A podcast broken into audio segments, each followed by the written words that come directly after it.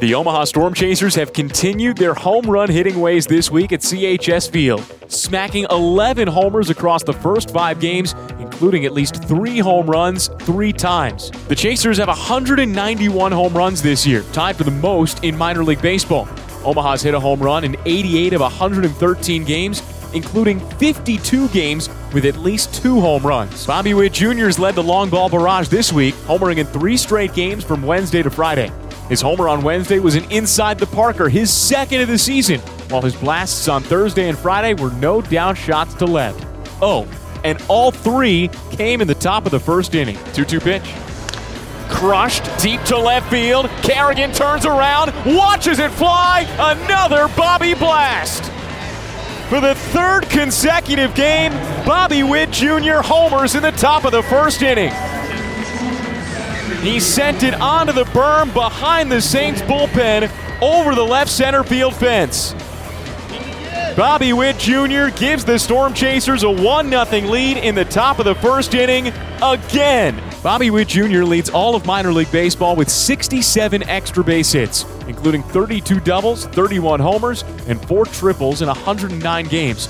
He's also got 24 stolen bases this season, making him six steals shy of recording a 30 30 30 season in his first full year of professional baseball. Dylan Coleman continues to shine on the mound, striking out three in his lone appearance of the week. The flame throwing right hander has retired 11 consecutive batters while striking out seven and has earned saves in three consecutive appearances. Coleman has 86 strikeouts in 53 and two thirds innings this season, including 49 Ks in 29 innings with Omaha. The Storm Chasers play the St. Paul Saints for the 30th and final time this season on Sunday and finish a six game set at CHS Field before returning to Werner Park for six games against the Iowa Cubs next week to complete the 120 game regular season. Omaha enters Sunday three games behind the Toledo Mud Hens for first place in the AAA East Midwest Division. With the Omaha Storm Chasers, I'm Jake Eisenberg. The Northwest Arkansas Naturals traveled to Wichita this week to take on the first place Wichita Wind Surge and picked up wins in three of the first five games to stay right in the thick of the playoff race. While the Wind Surge hold the top spot in the AA Central, the Naturals are just three and a half games out, only one and a half behind the second place Arkansas Travelers, with seven games left on the schedule. Offensively, it's been an up and down week with the bats disappearing early as the Naturals scored just two runs in the first two games, but exploded for a 10 run second inning in a 14 7 win on Thursday, capped by a grand slam for Brewer Hicklin,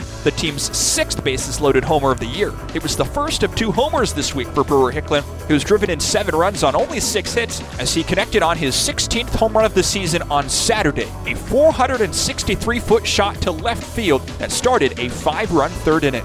2 1 pitch. As sky high in the air, deep to left field. Cabrera turns, he will watch it fly off the video board in left field. Brewer Hicklin, his second home run of the week. It's a two run shot, 463 feet.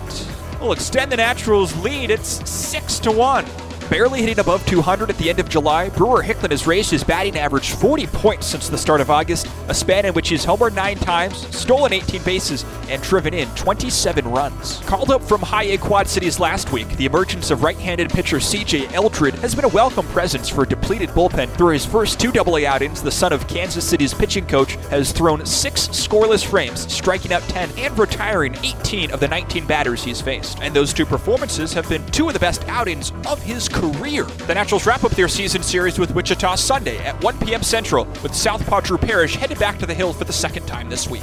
For the Northwest Arkansas Naturals, I'm Nicholas Badders. At a league best 72 and 39, the Quad Cities River Bandits are officially playoff bound for the fourth consecutive season.